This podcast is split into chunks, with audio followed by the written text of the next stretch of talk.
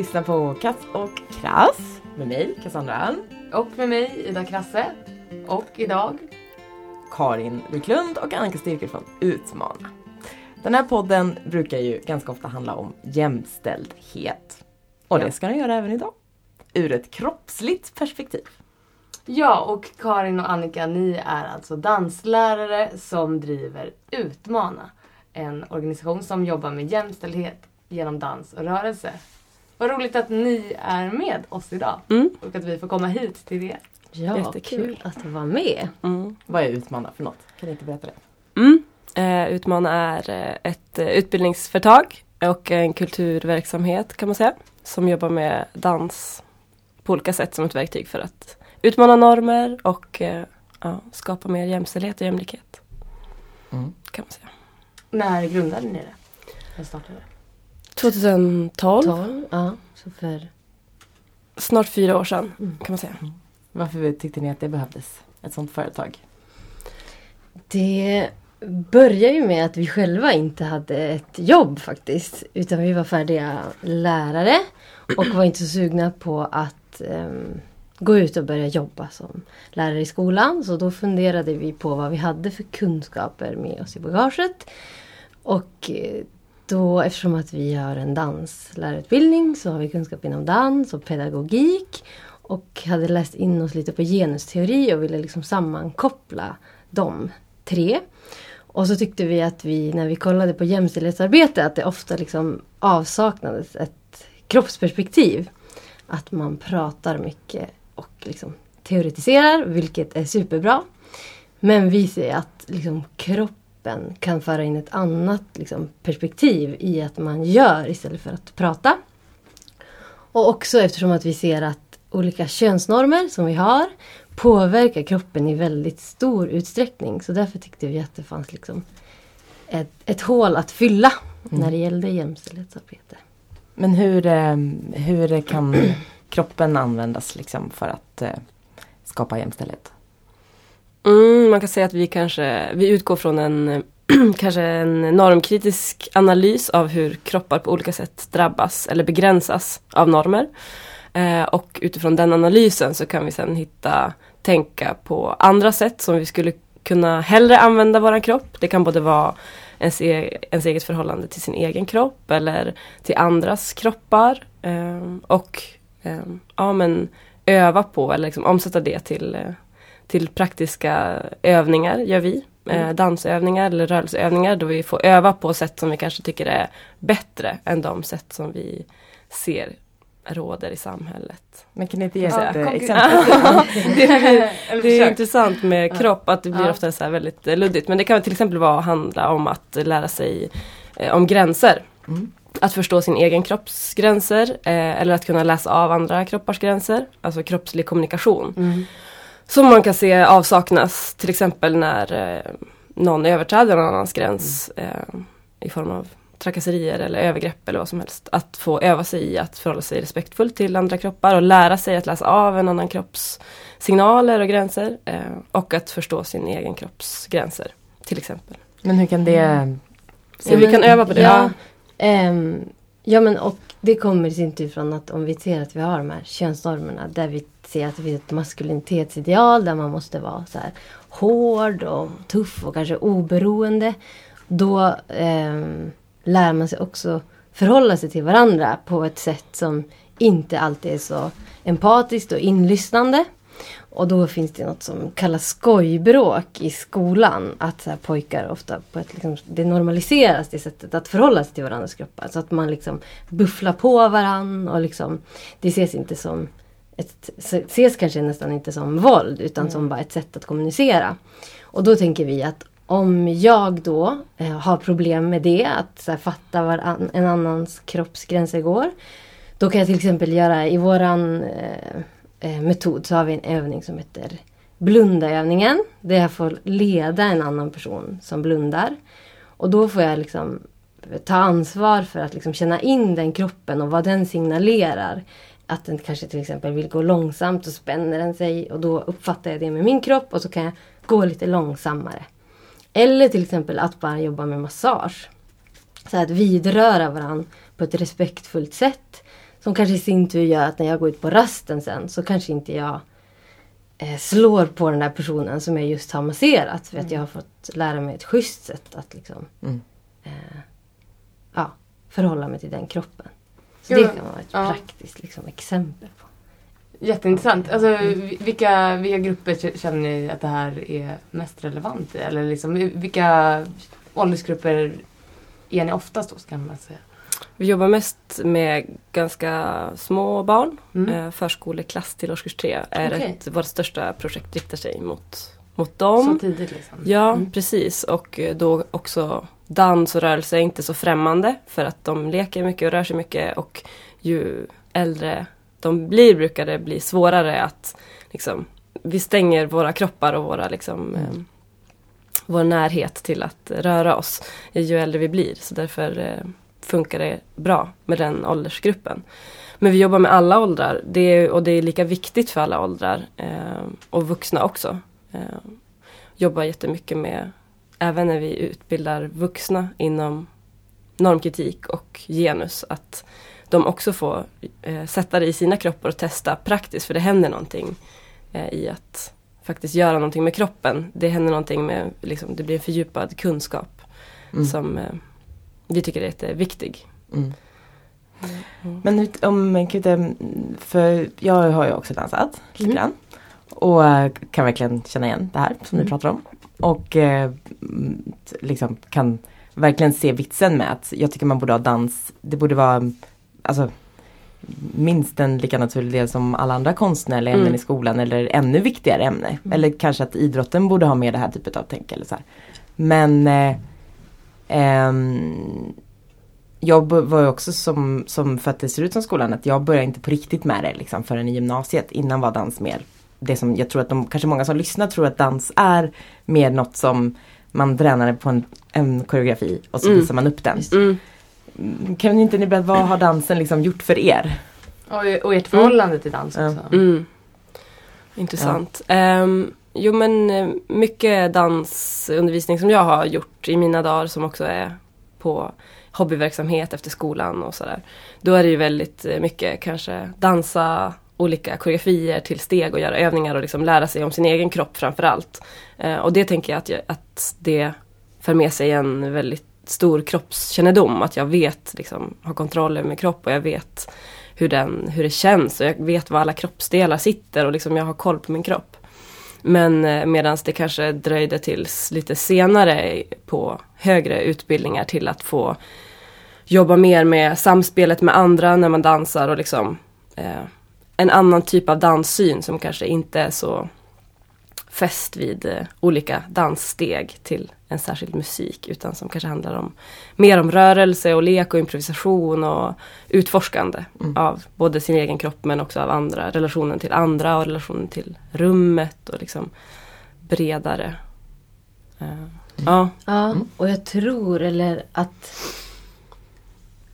eh, i alla fall för oss som det känns att när vi var klara där och så här, ja ah, men dans, vad är det för kunskap?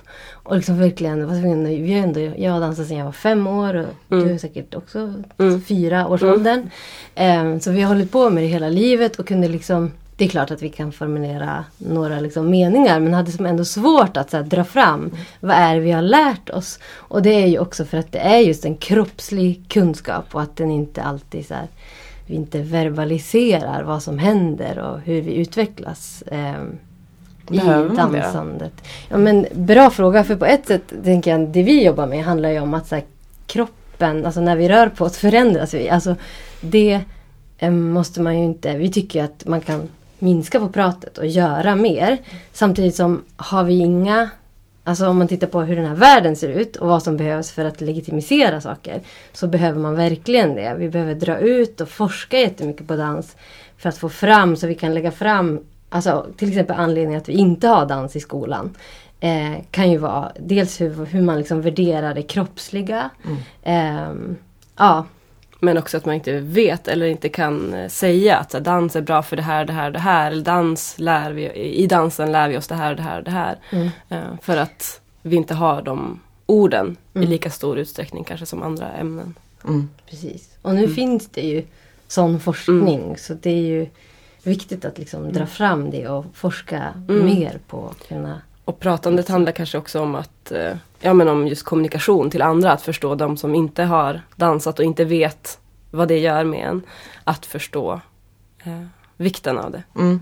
Jag tror att många som, vi pratade lite om det innan nu, att många som, eller för mig så har eh, mm, lite det du kanske var inne på Karin, jag kommer inte ihåg exakt vad du sa men något med att eh, värderandet av kroppen eller Mm. någonting sa du. Mm. Ja. Att eh, det, för mig har dansen varit ganska viktig i att kroppen har, ja ni kan ju det här men alla som lyssnar Mm. kanske inte tänker på det här att kroppen är så tydligt att det är ett verktyg liksom. Mm. Och att både det här ni pratar om att man liksom behandlar andra människors kroppar på ett annat sätt men också att man får en förståelse för att människor ser olika ut. Och att vi inte man glömmer bort lite de klassiska könsideal eller i- idealen överhuvudtaget. Att man, kroppen är mer ett verktyg och likaså Mm. att, ja, strunt samma. Mm. Ehm, men jag tror att många som inte har koll på dans, de tror att det är tvärtom. Att dans liksom eh, främjar könsroller och det kan det ju göra beroende på vad man pratar om men inte den här typen av dans som ni pratar om. Mm. Och att det kanske främjar att det skulle vara mycket så här, utseendefixering inom dans Just och sådär. Mm. Mm. Och sexuali- alltså sexualitet Mm. Mm. som är ganska exploaterad. Mm. Ja men precis Mm. snarare det. Hur Och det- du på liksom, den, dansen som, som gemene man möter liksom? Ja men det är verkligen dubbelt för att det finns ju de sidorna av det. Som att eh, i alla fall den dans jag dansat väldigt mycket är framför en spegel och det kan bli också ett väldigt objektifierande sätt att se på sig själv. Eh, att titta på sig själv i spegeln och bedöma om det ser fint eller fult ut jämfört med vad läraren gör till exempel. Så det kan vara ganska problematiskt. Men jag tänker att även i den dansen så finns liksom att eh, röra sin kropp på ett det är så diffust men som inte är sport utan som är ett Mm. konstnärligt sätt liksom. Ehm, det har massa kvaliteter eh, i sig som är Men jag, mm, jag tycker att det, det som du säger, då, då får kroppen ett annat värde än att den är man, Visst man kan stå framför spegeln där i danssalen och bara gud vad jag ser tjock ut idag eller vad läraren eller vad alla andra gör ser så mycket finare Mm. ut eller bättre ut. Men i det stora hela så tycker jag ändå att det är mer att spegelbilden blir, eller det är så här enda tillfället som man tittar på, spe, på sin spegelbild utan att värdera sitt utseende liksom. Enbart. Annars när man, Mm. ja Mm. mm, precis enbart. Men annars är ju en spegel i princip alltid till för att titta hur man ser ut. mm, I, utifrån någon typ av ideal. mm. Jag tycker inte det blir på riktigt på samma sätt Nej. när det handlar om Nej, och, och, och lika så att man, man att man Ja, samma. Ja men jag Mhm. tänker på det, alltså dels spegeln är ju ett verktyg då i vissa dansklasser. Att för att se att jag så här, ja vad bra, där kommer jag upp med axlarna sådär och så här, tekniskt hitta saker. Men eh, det är också, om man tänker att vi tar bort spegeln Mm, också så mm. eh, ger det ju så mycket eh, tänker jag att man känner inifrån och hittar så att den, den är liksom Ja, den, den har ju varit väldigt där under Ja. hela ens dansuppväxt. Uppväxt. Ja.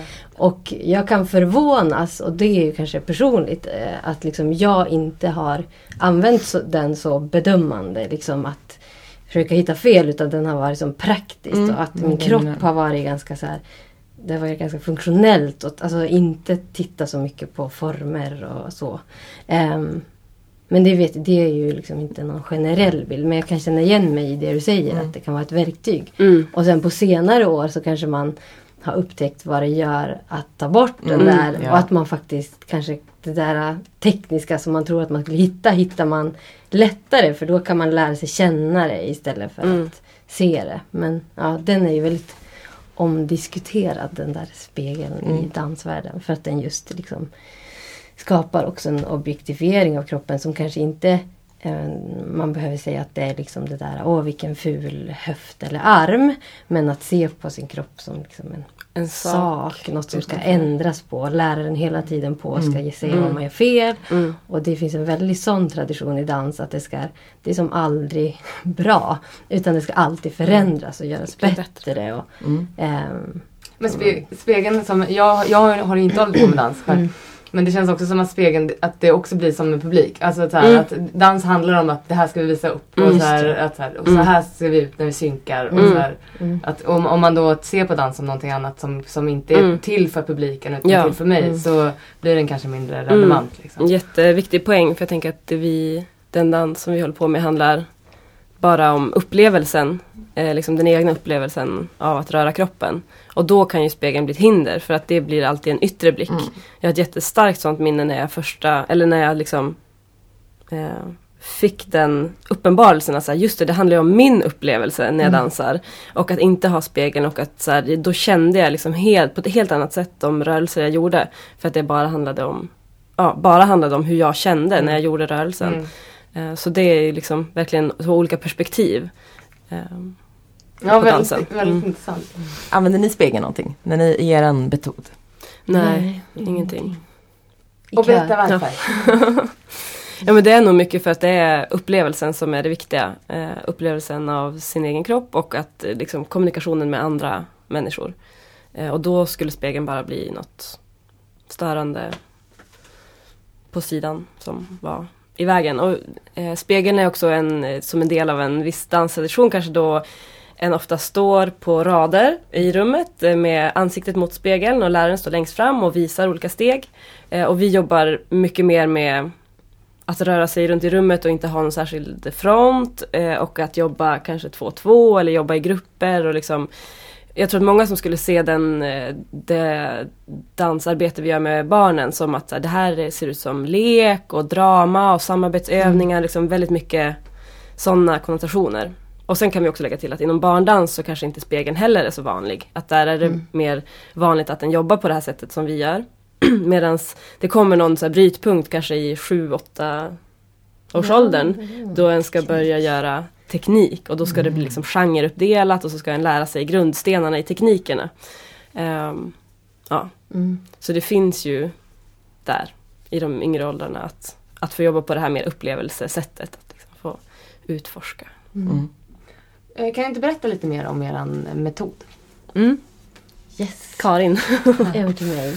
Eh, ja, ehm, den utgår från eh, fyra teman har vi valt att dra fram. Som liksom sitter ihop med teorin och liksom som utmejsla, utmejslas ut i praktiska övningar.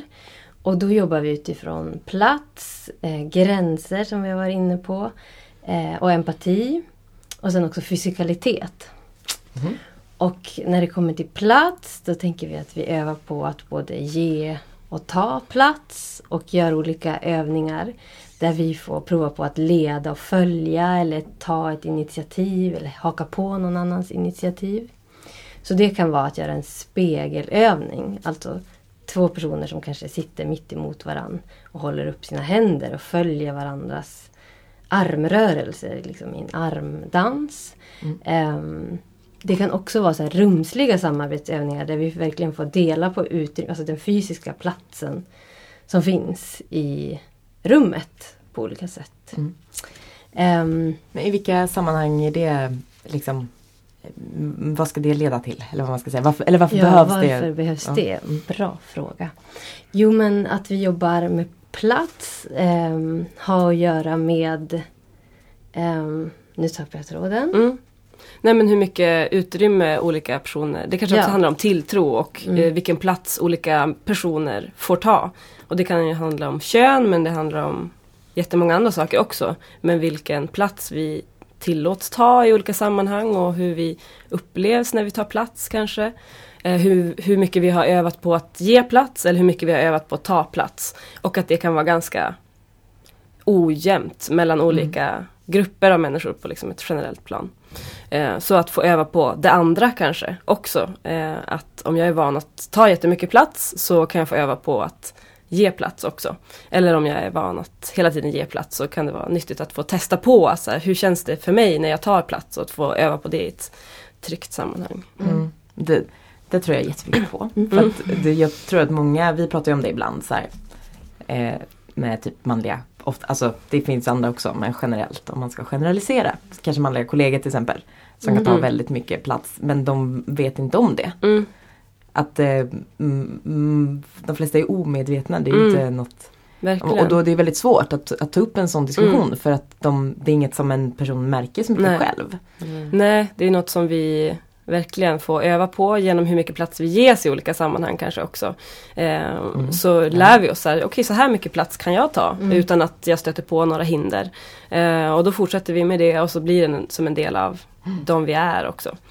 Eh, så det kan vara svårt att komma åt. Men något som sitter kvar och som upplevs som det naturliga. Det tänker jag också är väldigt vanligt med att de som kanske inte tar så mycket plats att det är bara en helt naturlig del. Att nej men jag har väl inget viktigt att säga här. Det, min åsikt är inte så välbehövd. Jag står tillbaka. Eller att, liksom, att, att vara van att inte ta plats är också något som sätter sig ganska djupt i kroppen också. Att då när man väl måste ta plats eller när den liksom blir uppmanad eller liksom får hamna i den situationen då en tar plats så känns det väldigt mycket i kroppen. Det kan kännas jätteobekvämt till exempel. Så att det är något som är jättebra att öva på eh, mycket. Mm. För att det ska bli mer bekvämt Mm. att ta plats. Till exempel. Ja, och där tänker jag också att vi vill vara noga med. Alltså i klassiskt jämställdhetsarbete Mm. kanske det ofta handlar om att det är den som inte tar plats eller liksom den som är avvikare på olika sätt ska liksom armbåga sig in så klassiskt i just med kvinnor kanske på arbetsmarknaden och man ska vässa armbågarna och så. Och att eftersom vi utgår från något slags normkritiskt perspektiv så tänker vi inte att problemet och ansvaret ligger där. Utan om man tittar på det liksom, med det perspektivet så är det ju verkligen i, i givandet av plats som Mm. ansvaret ska ligga. Men eh, det säger kanske inte att man inte kan öva på både två. Men i alla fall inte bara att det ska handla om att ta plats. Kom utan- igen nu. Ja, Mm. men precis. Ja men verkligen. Och det finns ju så många exempel på det och att det är ju jättebra och jättestärkande för den grupp som inte får plats. Medan det händer kanske inte så mycket för att det finns fortfarande den här normgruppen som står i vägen och har all plats. Och då måste man verkligen liksom ehm, trycka sig igenom på något väldigt hårt sätt. Medan om vi hade lärt oss att så här, samspela om plats. Att alla, att även liksom normgruppen skulle förstå att så här, jag måste kanske stå tillbaka och titta här finns det några som kanske också har någonting att säga. Eh, då skulle vi ja, Ja, kanske och kunna jämna vilken- ut det där. Vilken bra kvalitet att kunna Mm. ge plats till någon ja, oberoende Mm. vem man är. Att se det som, för det är också det klassiska, att det liksom inte värderas. Nej, precis. Mm. Många liksom, egenskaper som vi kopplar till någon slags femininitet som Mm. ses som mindre bra. Mm. Och det är också jätteproblematiskt Mm. att inte se att så här, shit vilken bra grej att kunna ge plats till andra när man ser att det är relevant. Så att Verkligen. Mm. det är viktigt. Ja, verkligen. Mm. Vad sen, gränser? Ja, gränser och empati. Mm. Gränser var vi inne lite på eh, Mm. med att liksom lära sig uppfatta. Eh, och empati eh, tänker vi handlar om lite liknande men också att förstå sin egen kropps känslor. Också det här maskulinitetsidealet som kanske premierar att inte känna känslor ens för att, och inte ge några känslouttryck. Eh, och att det är en väldigt stor förlust att inte ha tillgång till liksom, kopplingen mellan känslolivet och liksom hela ens, ja, att man blir en ofullständig människa om man inte får känna och liksom kan förstå sina känslor. Mm. Så det handlar om att få tillgång till, till det eh, och att genom att förstå sina egna känslor så kan vi också förstå andras känslor. Det är liksom grunden till empati på något vis, att förstå sig själv för att kunna förstå andra. Ehm, och det är något som övas i dans, liksom, i att röra sig och improvisera eller liksom dansa till musik så får vi en djupare förståelse för oss själva och våra känslor. Eh, så det liksom Mm. finns överallt och Mm. även i de här övningarna i att läsa av någon annan. Eh, också det här empatiska Mm. inlyssnandet eller övandet. Ja, och vi jobbar också en del, det är lite beroende på ålder, med samtal om kroppen under workshopsarna. Så att vi kan, eh, apropå det vi pratade om, att är det nödvändigt att sätta ord på det? Mm. Och det kan vara ett sätt att prata om till exempel, hur syns det på någon när den vill vara med? Om man träffar barn, när någon vill vara med och leka. Hur syns det på kroppen? Hur visar man det? Och så har de en massa kunskap om olika sätt som man visar det. Och kanske sen, hur syns det på en kropp när den inte vill vara med? Och då får vi också jättemånga exempel på hur, hur det kan se ut. Så att liksom eh, verbalisera och att verbalisera och att lyfta att det är också något som är viktigt. Att Mm. den kunskapen kanske finns men det kanske också är, finns idéer om att den ska ignoreras. Eh, då tänker jag på liksom, i förlängningen sexuellt våld till exempel. Att eh, den, en förövare kanske vet att eh, den här personen signalerar nej. Men jag har aldrig lärt mig att det är någonting Som jag viktigt. ta Eller, nej. till. Precis. Så att också lyfta den liksom, Mm. den eh, idén. Mm. Att prata om det för att förstå att just det, det här är också någonting som vi gör och som vi bör liksom, lägga vikt vid. Mm. Hur, hur tycker ni att ni tas emot när, om ni till exempel är på skolor? Alltså, vi, vi, hur för det första blir ni kontaktade? Alltså, vilka, vilka är det som tar in er? Och eh, hur möts ni i era liksom, workshops? Av verksamheten med, tänker jag då. Mm. Ofta, eller vi, vi möts väldigt bra. Det är väldigt många som vill jobba med de här frågorna och kanske att de inte har så mycket tid eller resurser eller vetskap om hur de ska göra rent praktiskt. De blir ofta väldigt eh, tacksamma att de får hjälp. Eh, och vi jobbar ju eh, med att vi träffar barn och liksom dansar med dem. Men vi utbildar också lärarna att de ska kunna fortsätta göra den här typen av dansövningar. Så att de ska liksom få praktiska verktyg. För det är också något som vi upplevde när vi gick vår lärarutbildning. Att vi har liksom ganska korta sektioner av så här, värdegrundsarbete och likabehandling. Eh, det är det här, det här, det här. Så, eh, och så egentligen ska det vara liksom invävt i allt. Men den Mm. får inga liksom, verktyg för så här, hur gör man för att det ska vara en del av varje ämne och liksom allt genomsyra hela verksamheten. Så många är nog ganska handfallna till hur den ska göra. Och att det inte prioriteras heller i skolan.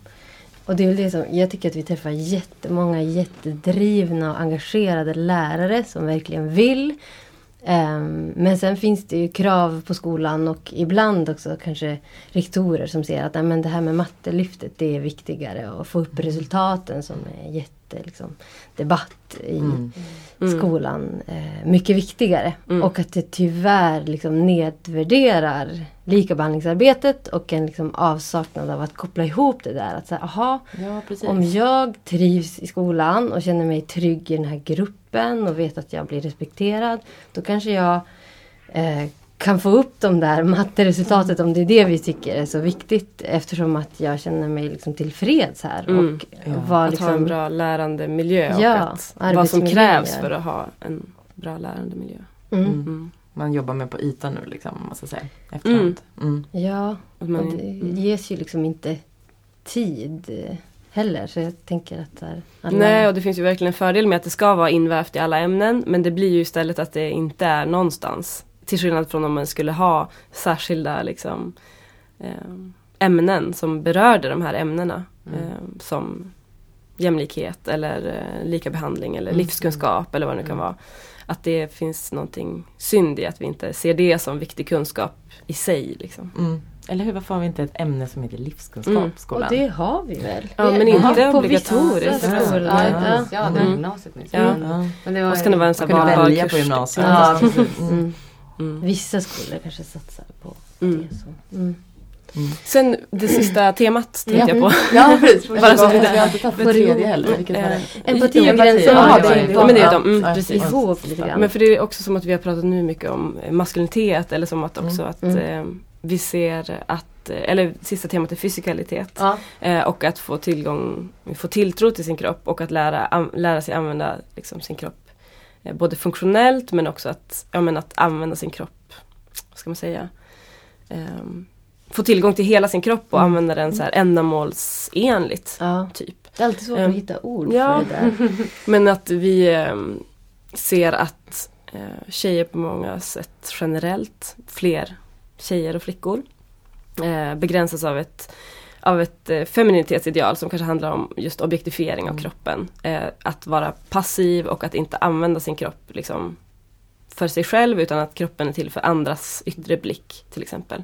Eh, och att det skapar en väldigt liten tilltro till kroppen och att inte kunna eh, Ja men att inte kunna, alltså att inte kroppen Kan Hjälp här. till det den ska. Nej, men ett exempel om vi tar från vår workshop. Att ehm, en eh, flicka i sjuårsåldern ska sträcka upp sina armar så högt hon kan mot taket. Och så ser, märker hon att hennes eh, tröja åker upp Ja, så man ser magen. ju- Och då kan inte hon sträcka upp armarna för hon måste se till först och främst, det viktigaste är att se till att liksom hennes yttre, inte som att hon kanske medvetet tänker den tanken, men det blir så pass obehagligt att hennes mage syns att hon behöver, kan inte sträcka upp arm, armarna till luften. Vi har det klassiska tjejkastet eh, som, eh, som är ganska liksom bara vill bli av med bollen för kanske att man inte vill bli tittad på. Men också göra med att om jag gör ett ordentligt kast så behöver jag liksom släppa kontrollen och den yttre blicken och fokusera på, på vad det är att få iväg en boll till ett visst mål Mm. eller så. Ja men och det handlar ju, eller som det vi var inne på med spegeln, att skillnaden mellan att se sig själv utifrån genom spegeln och göra det en, vill att kroppen ska göra eh, genom att titta på den utifrån och se att den gör rätt. Eller att liksom vara i sin egen upplevelse av vad en ska göra. Eh, att om jag Ja, till exempel ska springa snabbt åt ett visst håll och ska titta på mig själv medan jag gör det så kommer jag förmodligen göra det sämre än om jag Mm. bara ska springa så fort jag kan eh, utan att liksom någon annan ser. Mm. Eh, och det finns jättemycket forskning som visar vad så här, självobjektifiering gör med, med en. Att se sig själv som objekt i Mm. att eh, liksom nedsatt kognitiv förmåga i princip för att den är så fokuserad på att liksom hela tiden ha här, den här vakande blicken som man kanske inte är medveten om men att den hela tiden rättar till sin kropp och liksom är så fokuserad på att liksom, det alltid finns den här dubbla, den egna upplevelsen men också den här blicken utifrån Mm. som hämmar eh, användandet av Enormt, kroppen ja. jätte, Mm. jättemycket. Mm. Och det tänker jag att många kvinnor och tjejer kan. Känna jag igen sig i Ja, verkligen känna igen mig. Ja, och det, det tänker jag också då utifrån att man har dansat, eller jag har Mm. dansat sedan jag var fem år och verkligen har fått tillgång till kroppen på ett visst plan men fortfarande Ja. har de här Mm. idéerna Mm. om att så här, nej det klarar nog inte jag. Eller tänker jättemycket riskbedömning innan vilket kan vara positivt ibland men det kan vara för mycket liksom, risker. Och om man tänker på vad kanske flickor ofta får höra i att de inte ska bli smutsiga eller Mm. Passa dig och passa sig liksom, för att slå bara- sig eller skrapa sig för att som att de är objekt som kan gå sönder. Mm. Eh, Men du, du sa ju med tröja men bara också generellt hur kläder för tjejer är gjorda. mm, Mm. Det, Det är ju begränsat, väldigt Mm. begränsade. Det går inte så här klättra upp i ett träd med så svintajta byxor. Nej. Eller, Eller jättekort kjol. Mm. Nej, liksom. Mm. Allting Verkligen. samverkar.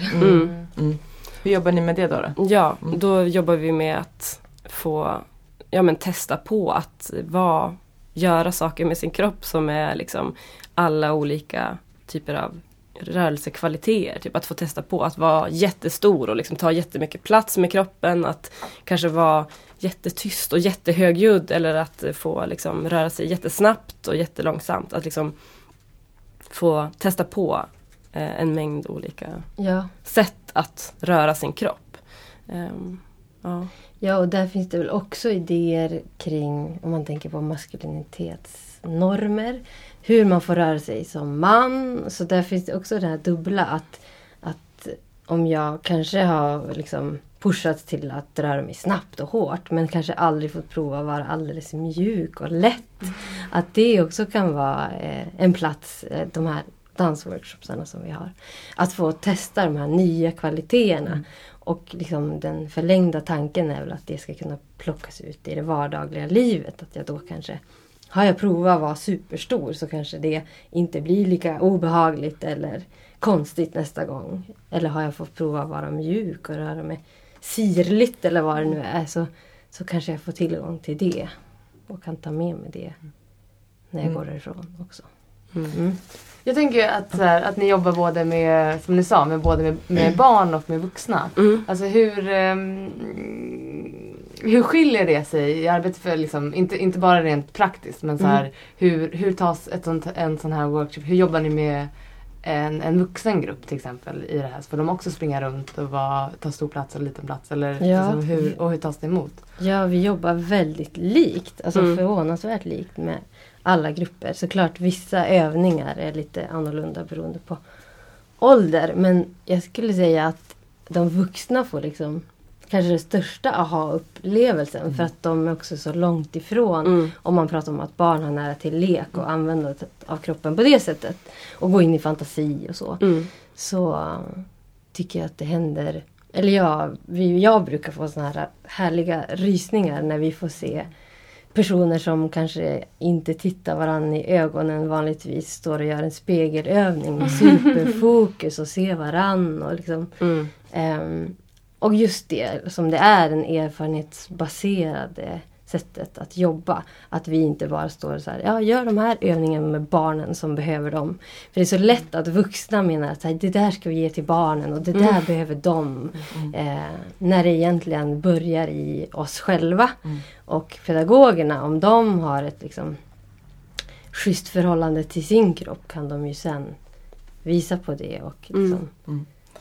Ja. Men jag tänker också att det är med vuxna ändå att vi måste bädda in det ännu mer i Mm. att liksom säga att det här kommer vara jätte, det här kommer alla klara av Ja, och det här är inga svåra grejer och vi ska liksom, vi gör det här tillsammans. Att det lätt, det är mycket, det finns verkligen en större diskrepans, eller liksom längd, de, större distans till att eh, jobba med kroppen Mm. eh, med de vuxna. Och då tänker jag att pedagogerna vi möter i, sk- i skolan har relativt nära till det för att de jobbar med Mm. barn men när vi jobbar med, inom andra verksamheter, när de kanske inte jobbar med barn, då kan det vara ganska pirrigt och liksom Mm.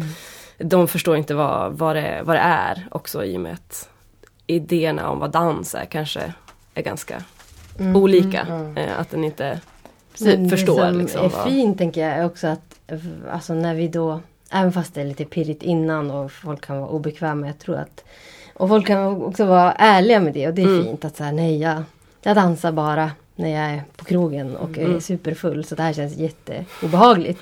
Men när vi har, väl har eh, dansat ihop så har vi aldrig varit med om någon som har liksom Vägrat? Ja men tyckte att det här var väl ingenting. Eller, och det är kanske Mm. inte alla som vågar säga det men känslan är att det blir en väldigt Det händer något med gruppen och det blir ett annat Mm. Men det måste väl också bero, handla om att de innan har haft en väldigt smal syn på vad, det är, vad dans är. Mm.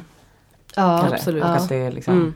För att det, det så, så kan jag känna ibland när jag så här pratat om, typ när vi på en utbildning skulle vi hålla tal, då höll jag tal, man tyckte man skulle ha dans i skolan när man var liten. Och Mm. Alla tycker det låter bra men man känner ändå att det når inte riktigt fram. Folk Mm. förstår inte. Nej. Nej. Men, men samtidigt så finns, jag menar, jag jag vet ju inte hur liksom tankarna har varit på Danshögskolan när ni har gått så här för tio år sedan och sådär men min bild är ändå att det, här tänket har funnits länge. Och då kan jag känna att det är konstigt att det liksom, att inte fler har förstått. Ja, att Eller att, eller att inte fler, Mm. nej, ja, mer att det, Mm. liksom inte har nått, att det inte har integrerats liksom från, från utbildning till utbildning, skola till Mm. skola liksom. Mm. Att det fort, för det känns ju fortfarande ganska uppdelat. Liksom i det tänket som kommer från dansen och så här, läroplanen till exempel. Just eller hur man ska undervisa. Ja, jag kan bara hålla Ja. med.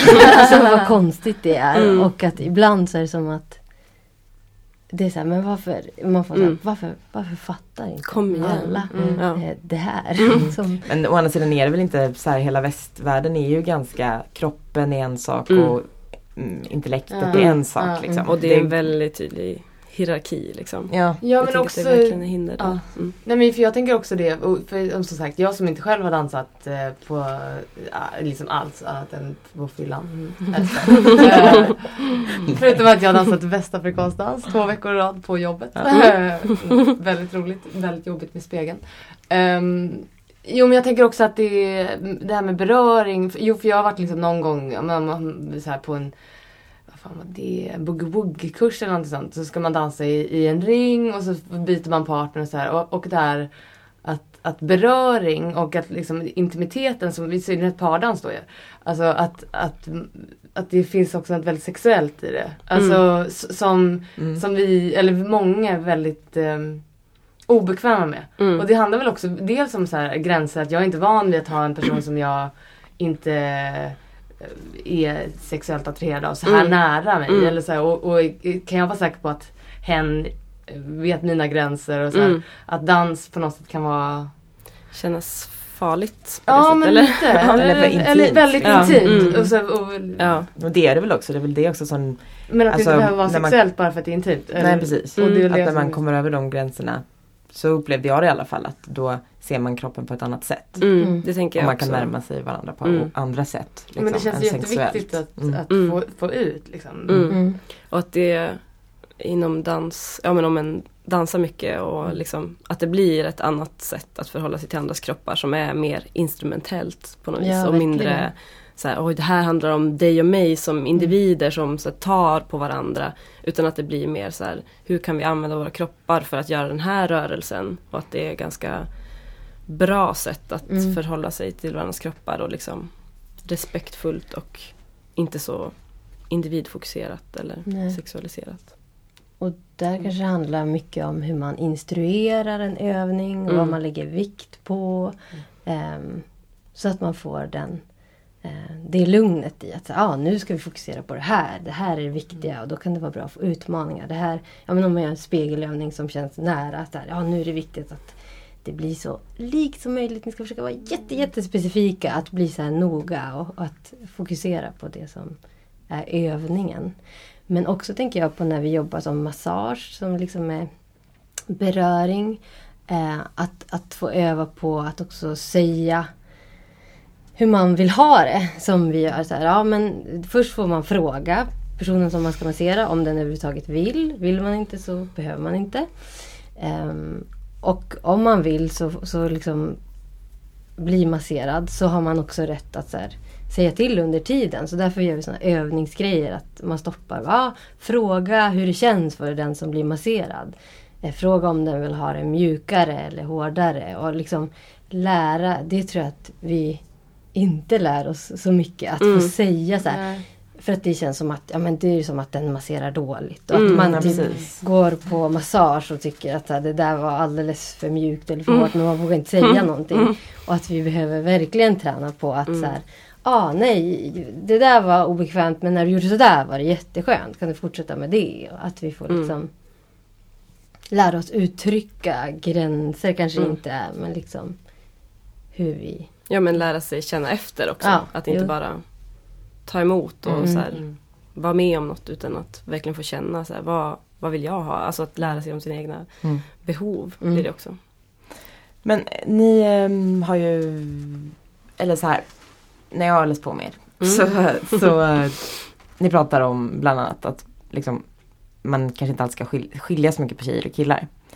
Men jag tänker ändå fråga, Mm. hur, eller märker ni skillnad när ni eh, har en barngrupp?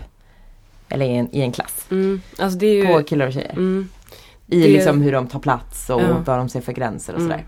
Det som är viktigt med att inte skilja kan ju vara att, ja men som det finns eh, kanske traditioner av att jobba så här kompensatoriskt. Att alla tjejer, och så ser man det som att det bara finns tjejer och killar. Och så, så här, alla tjejer de har svårt att ta, eh, ta plats, så därför ska de lära sig det. Och alla killar har svårt att ge plats, så då ska de lära sig det.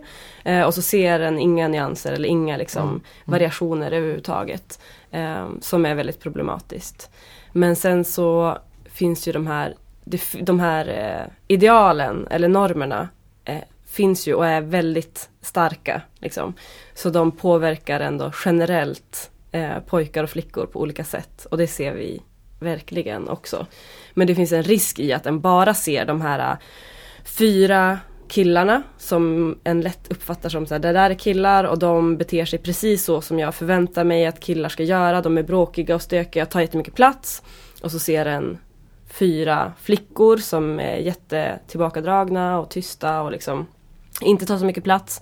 Och sen ser den inte alls alla de mittemellan som Mm. kanske har helt andra sätt att förhålla sig.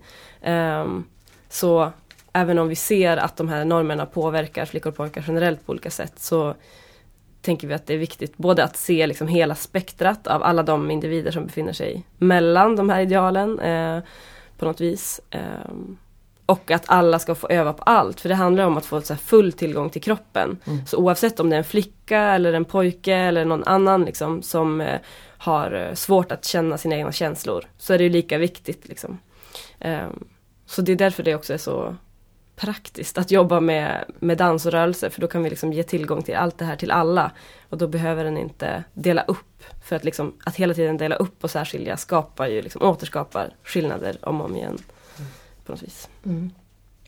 Men se, ser ni, mm, vi har ju läst en artikel som Ja. ni skrivit för ganska Mm. länge sedan. Mm. Men då så skrev ni en del om så här, ni tycker att skolan generellt delar upp för mycket i flickor och pojkar. Om jag förstod det rätt.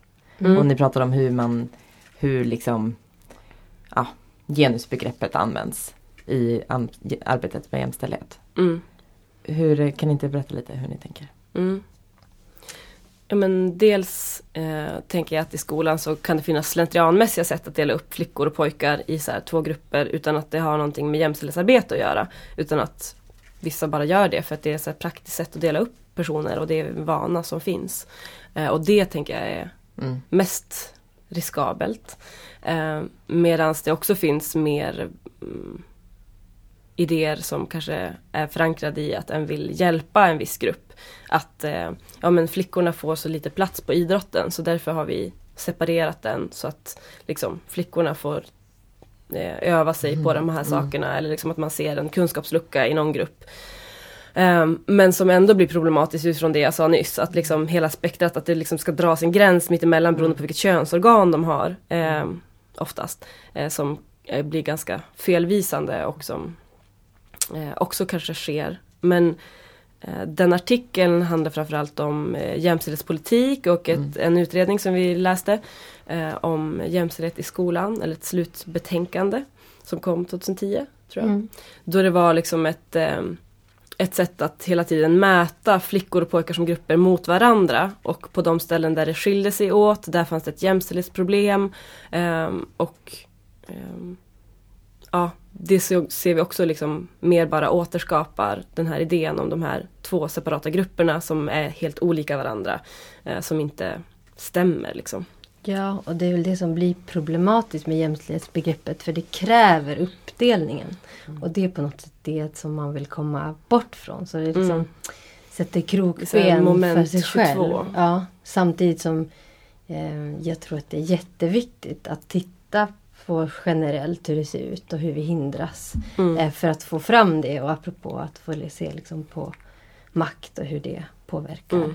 Mm. Eh, är superviktigt. Men vi måste också titta på det där reproducerandet av isärhållandet av de här då två könen som man Mm. delar upp i. Och som också blir jätteproblematiskt i förhållande till att man förväntas passa in i det ena eller andra. Och det är väldigt hindrande. Men hur menar ni rent liksom, för jag, jag hänger verkligen med på vad ni menar och håller med men jag kan också se om man tar mm, om man väljer för, för, förut Annika när vi inte spelade in så sa Mm. du ett bra exempel med, som jag tror ni skrev om i den här artikeln Mm. också. Att ehm, eh, om killar mår dåligt Mm. och eh, Tjejer mår, mår dåligt.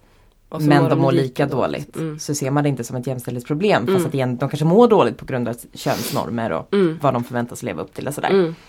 Ehm, så då, då absolut, men, men samtidigt om man i det perspektivet så måste man ju ändå titta på Mm. ja, men vad är könsrollerna för tjejer och vad är könsrollerna för killar. Mm. På något vis måste man ju ändå dela Mm. upp det. Alltså väljer man att inte alls dela upp det, då, det blir ju också, men det är precis som ni säger för Ja. det är moment 22. Mm. Att eh, Verkligen. välj, väljer vi att inte dela upp, eller, Ja, eller om man tittar på viss- människor med olika hudfärger. Mm. Att eh, vissa människor pratar om att nej men vi ska inte, vi ska inte prata om hudfärg. Mm. Men gör vi inte det då tappar vi ju bort liksom Mm. Att då, det diskrimineringen. kan finnas en, eh, att om man inte tittar på det så finns det inga problem. Eller då ser Nej. man inte att det Mm. ens finns problem. Mm. Men det kan ju också vara en, eh, ett väldigt bra perspektiv i att om vi bara tittar på flickor och pojkar Mm. som är liksom en jättegrov uppdelning eh, så ser vi inte heller några andra Nej. kategorier. Vad, vad har de för klassbakgrund eller Mm. är, liksom, är de rasifierade eller inte? Och har de funktionsvariationer och så vidare. och så vidare. Eh, att, att det blir en ganska fattig analys att bara titta på Mm. liksom, gruppen pojkar som en liksom, enhet och gruppen flickor. Ja, och jag tänker kritiken i det vi skrev då var väl också att de inte vår upplevelse var att de inte utgick från någon slags könsmaktsordning. Utan det, det, var, så här, det var samma för båda könen. Och då blir det ju Mm. lite skevt om man inte vågar se att det finns en hierarki mellan könen. Som Mm. också påverkar begränsningarna. Mm. Det är klart att alla ska få tillgång, som vi Mm. menar, liksom, till allt. Men, men om man inte tittar på det ur ett Större perspektiv och så Ja. samhälleligt perspektiv, vem som har tillgång till vad. Ehm, så, till exempel så har vi ju jämställdhetspolitiska mål eh, och en skulle kunna tänka sig ehm, att de kunde influera också. Liksom, om, där är också en, liksom, en analys av vart, liksom, vart eh, eh, av grupperna kvinnor och män men som ändå har ett maktperspektiv Mm. som jag upplever det. Att eh, man ser att så här, de, män får mer tillgång till de här olika eh, områdena. Eh, och att en sån analys eller Mm. ett sånt tänk skulle kunna användas i skolan också. Att Mm. liksom, ja, på ett större plan på något sätt se vem som får mer möjligheter och vem som begränsas mer eller vad som eh, anses mer värt i samhället. Mm. Mm. Fast utifrån, ändå utifrån ett könsperspektiv. Ja, Ja. Mm. absolut. Men, Alltså- mm, förlåt, säg. nej, bara att det är också viktigt att inte bara titta Nej, på kön. nej, för det är nej. såklart jättemånga andra saker som också påverkar. Som gör att det kan bli helt fel analyser. För att den bara ser på liksom, den gruppnivån av flickor och pojkar. Eller? Mm. Under de tre åren som ni har eh, drivit Utmana, har ni sett någon eh, progress? Liksom? Går det framåt eller går det, eller är det stiltje? Liksom? Jag tycker att det har skett en, men det kan också handla om vart eh, vi är eller vart eh, våran resa i att få mer kunskap. Men min upplevelse är att eh, debatten har förändrats ganska mycket i samhället. Att det har blivit mycket mer en fråga som är på tapeten. Både jämställdhet och jämlikhet men också just så ett intersektionellt perspektiv eller ett liksom, bredare perspektiv på att det inte bara handlar om kön utan det handlar om massa olika identitetskategorier eller så. Eh, och att ja, men inom feminism och eh, ja, men, inom feminismen har det blivit en mycket större bredd. Fler röster har fått höras, tycker jag. Mm.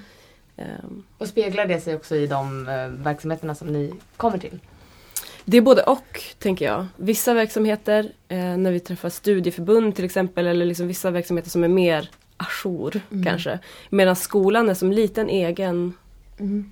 en egen liten eh, bubbla. Jag tänker bara på det sätt. när vi Mm. träffade högstadieelever Mm, för nu- ett tag ja, sedan. det. Eh, och, och så pratade vi om de här frågorna. Och så var det som att vi var okej, de här är ju helt med Mm. på, på det vi pratar om redan. Det är inga nyheter Mm. För dem. Mm. Och det är liksom självklarheter. Så då, Ah, fan vad gött. alltså jag, eh, De gick i åttan liksom, ja. och pratade om heteronormer och liksom Ja, så om man möjligt. kan då börja där, då förstår man hur mycket längre man kan komma. Om man tänker på människor som är Mm. lite äldre och har liksom ett annat bagage. Då eh, är det ofta att man börjar, måste liksom vara kvar så länge i basic och prata om liksom eh, reda ut det. Och det är kanske inte alla som kommer Mm. överens med det. Men, Mm. men det är ju Mm. ändå en ljusning att Mm. se att unga människor idag eh, där vi var, Mm. liksom, det är såklart beroende på. Skola. Eh, men, Men att de vet vad normer är, de Mm. förstår liksom hela, de Ja. förstår Mm. makt. Eh, ja, och perspektiv bara om jag och tänker liksom- på mig själv, vart jag var liksom, i högstadiet. Ja, Så, men gud. blir Jag är jätteimponerad. imponerad, Ja. ja. Fan vad gött. Mm, Ja, vad- kids får ta Ja. över. Eh, Fram, framtiden för er, hur ser det ut framåt? Liksom? Vad är era... Oh. Ja? Spännande.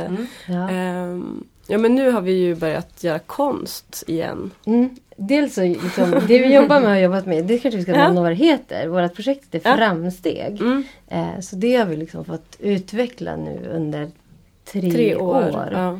Eh, Den metoden som Ja. vi pratar om med de här olika Mm. temana och liksom jobba med grundskolans Mm. yngre åldrar och deras lärare. Ehm, Ja, och det hoppas vi ju på att få fortsätta och fördjupa. Och, Mm. och vi har gjort ett metodmaterial och komma ut med det och utbilda Mm. mer i metoden eftersom vi tycker att vi liksom har ändå kommit någonstans på de här tre åren. Mm. Också väldigt mycket i samarbete med de pedagoger som vi jobbar Mm. med. Så vi har liksom anställt danspedagoger som är ute i skolorna och de tillsammans med eleverna och lärarna som är med i projektet eh, tar oss verkligen framåt hela Mm. tiden. Så det är som ett mm. Lagarbete det har i vi det. gjort väldigt mycket i Stockholmsområdet. Mm. Nu har vi varit en liten sväng i Umeå men det vill vi också sprida tänker Mm. jag. I eh, resten av eh, landet. För Mm. att inte vara så storstadsfokuserade. Mm. Mm. Mm. Och det vet jag inte, det är också hur mycket det är intresset av frågan som vi håller på med. Eller om hur, det handlar om hur länge vi har funnits till men har upplevt att ändå liksom, nu kommer det in mer och mer förfrågningar där eh, framförallt från skolor som vill jobba med de här dansworkshopsarna. Mm. Och, eh, men sen så som du säger så håller vi på med någon slags översättning av den här pedagogiska metoden till ett scenkonstnärligt verk som vi håller på med just nu. Och det, det är väl också vårt mål att kunna liksom blanda och hålla på med dels det pedagogiska men också eh, med att fortsätta hålla på med konst eftersom vi eh, båda liksom kommer från ett danskollektiv som heter Johanssons pelargoner och dans. Så det var där vi liksom startade egentligen de här tankarna och den här resan. Mm. Men, men Ja, men- framtiden mm. är väl också alltid oviss när man jobbar som vi gör. Alltså Ja. kulturarbetarlivet Mm. eh, Mm. som bygger på att vi får stöd och bidrag. Mm. Ja, Mm. för att fortsätta. För att skolan har inte de pengarna och resurserna att kunna putta in i det här. Utan Mm. det krävs andra Mm. liksom, medel. Och det Mm. har vi ju nu fått från Stockholms läns landsting. Det är de som Mm, har Hurra! Ja. häftigt. Mm. Mm, de som har satsat nu i de här Framsteg. Ja. tre åren. Det borde ju skolan ha pengar för egentligen. Men Ja, precis. Verkligen. Ja, ja, verkligen. Och det Mm. finns såklart potter som i Skapande skola där man kan jobba med kultur. Men, och kanske kompetensutveckling för lärare. Men det är, om man tänker hur pressade de lärarna som Mm. hör av sig är så är det så svårt för dem att hålla i alla trådar och överta, övertyga eh, skolledare eller se till att administrera och organisera det förutom sin egen. Mm. Mm. Liksom. Men vi vill fortsätta göra allt det här. Alltså just ehm, att föra in kroppsperspektivet och det här görandet och hur eh, dans och konst och den här egna upplevelsen kan skapa förändring tror vi jättemycket på. Så det vill vi fortsätta med Mm. på alla sätt Mm. vi kan komma på. Mm. Verkligen. Bra. Mm. Kan du inte bara kort berätta om eran eh, föreställningen, eller vad man ska Mm. säga, Mm. konstprojektet ni jobbar med? Precis. Det heter Koreografin eh, och är en hörlursbaserad föreställning. Så det betyder att eh, publiken har hörlurar på sig eh, när de genomför verket. Och, Så publiken är, är med. Precis, Mm. det, är liksom, det är bara publiken som är med så den är Mm. helt liksom publikbaserad. Så utifrån vad de hör i de här hörlurarna så kommer de göra olika saker och eh, så bildas det liksom, koreografin uppstår då eh, av att de här Mm. följer olika instruktioner eller liksom tolkar det de hör. Ja, det är jättespännande. Ja. Och samma idé om att vi liksom genom görandet och testandet eh, kan, kan komma åt någon slags förändring och skapa nya sätt att kanske förhålla oss till varandra eller till oss själva. Mm. Eh, Fast i en konstnärlig setting. Kan man säga. Spännande och det är Mm. på Dieselverkstan har ni premiär. Dieselverkstan 23 och 24 januari Härligt. kan man komma. Då kanske delta. det är ett av era tips då. Mm. Vi har en punkt som heter Mm. kassaklass och gäster tipsar. Mm. Ehm, ja, det är väl Absolut. ett tips då. Det är 23 tips. februari. Ja. Mm. Och det är är biljettsläpp på måndag. Så det är bara Den att 14 december. Den Den Då är det 14 redan december. hänt, Ja precis. Den och- 14 december och då är det bara Mm. att hugga Ja. Mm. de här unika biljetterna. Det är ganska få som är med i varje så det, Ah, man jag var snabb på, Mm. på bollen. Mm. Mm. Mm. Har ni några mer tips? Mm. Jag har ett Ja. tips. Eh, och det är Friskis och Svettis gympa. Ja. Jag är jätteuppfylld Bra av att tips. gympa med andra människor. Vi dansar inte så mycket Själva, eh, liksom. liksom själva längre. Och det är som att det händer något med mig när jag får vara i det där rummet med massa olika kroppar och människor från så många olika håll. Um, Glada och kropp också. ja. och hoppa lite tillsammans och bli lite glad. Mm. Det är mitt Jättebra. Ja, verkligen. Ja. Ja. Jag tänkte på en eh, bok eh, som heter Norm Kreativ. Mm. Som är organisationen Settings som har gett ut. Um, Rebecka Windhagen tror jag är redaktör. Okej. Eh, som handlar jättemycket om eh, den här eh, som enorm kritisk analys men omsättandet i praktik och hur det kan vara ett så här, lustfyllt och praktiskt görande sätt att eh, jobba med, med normer. Eh, som är superbra och handlar mycket om organisationsutveckling. Så den kan, om man jobbar på en arbetsplats och vill ha liksom, hjälp att, att jobba med de här frågorna så är den boken jättehärlig. Ja, jag tänker bara på Mm. det. Något som vi inte har nämnt och som är liksom också det som händer nu och som alltså, är just det begreppet normkreativ och hur vi liksom tycker att våran verksamhet och det vi gör passar in i, i ett form av uttestande av nya sätt att Mm. kanske förhålla sig till varandra Mm. och vara med varandra. Så det var ett bra Mm. Ord. Som, Precis, ett så här framåtsyftande sätt utifrån att vi kanske ser analysen och så det här är de begränsningar som finns och det här är strukturerna. Men hur ska vi liksom leta, leta efter nya sätt? Liksom ett härligt utopiskt tänkande nästan Mm. som jag tycker kan vara jättehoppfullt att eh, ägna sig åt. Mm. Så att den inte bara fastnar i allt det här eh, jobbiga och tråkiga och hur ojämlikt allting är och hur världen är sämst. Så kan den liksom få lite så här pepp att eh, genom att eh, ja, men med sig själv som verktyg på något vis faktiskt kunna förändra och hitta nya vägar. Mm. Bra. Ja, Intressant. Mm. Eller väldigt mer? Eller vad, är ni nöjda? Vi kan ju dra så kan Ja, ni har ni mm, precis, så kanske vi kom på något. komplettera. Mm. Ska jag börja? Mm. Ja, ehm, jag har eh, några tips. Eh, det första är nog eh, Aziz Ansaris, tror jag han heter, eh, tv-serie som heter Master of None. Har ni sett den? Mm. Jag har sett några avsnitt. Ja, den går på Netflix. Och han är komiker med, en amerikansk kom- komiker med indisk härkomst. Eh, kan man säga. Eh, och den handlar om en, liksom en, eh, en ung man i New York och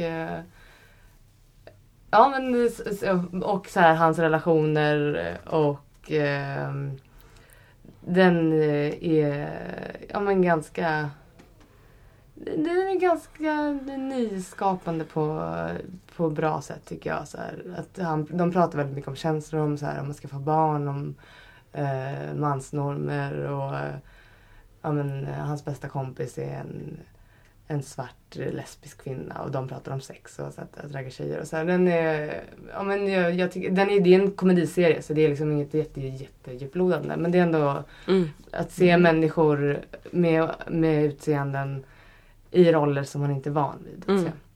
Så den kan jag tipsa om. Och det är så här 15 minuters avsnitt så det är där man kan klippa den på en kväll.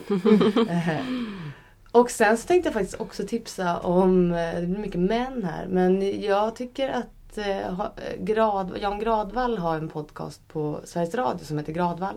En musikpodcast. Som, vars första säsong mm, är slut nu men det finns ju att lyssna på på nätet. Och så här, de tre första avsnitten, det första avsnittet handlar om, eh, var en så här, djupdyk, djupdykning i Beyoncés eh, karriär och han pratar med så här, han pratar med Sara Larsson, Sena Bossi, Sabina Dumba, vem, ehm, Marit Bergman och en tjej till som var så här klubbbokare som jag inte kommer ihåg vad hon hette.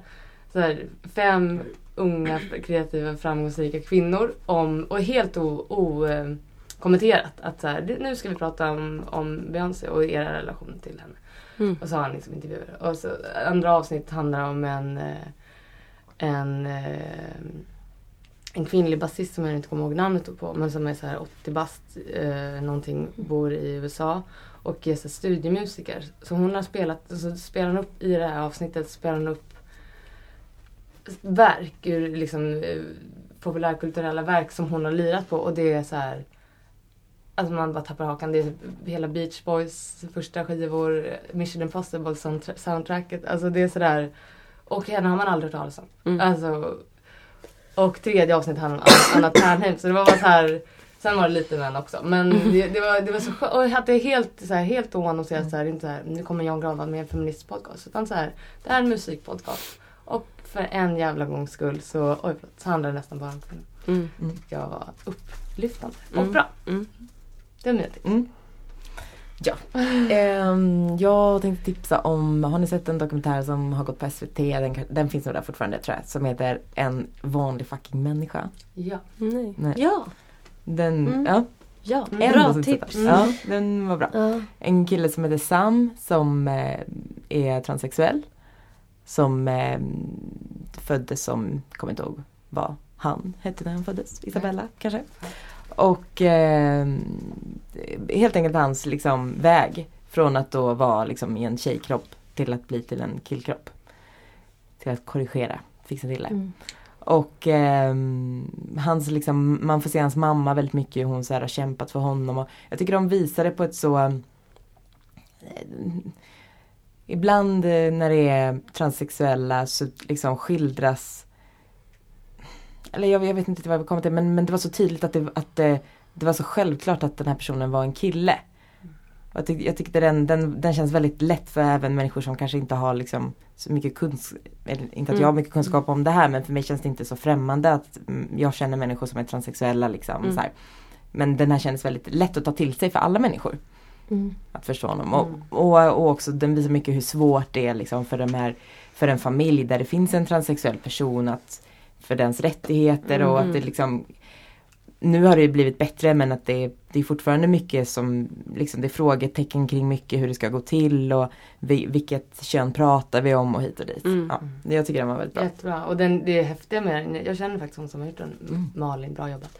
Eh, men det roliga, är- eller det häftiga är ju också att den, eh, han är 22 nu tror jag. Mm. Och det är ju bildmaterial, alltså videomaterial från att han är fem. Mm. Alltså, så Wow. den, det, det är ju, och jag tror att hon måste ha haft hjälp med mamma, alltså han filmar sig själv jättemycket. Mm.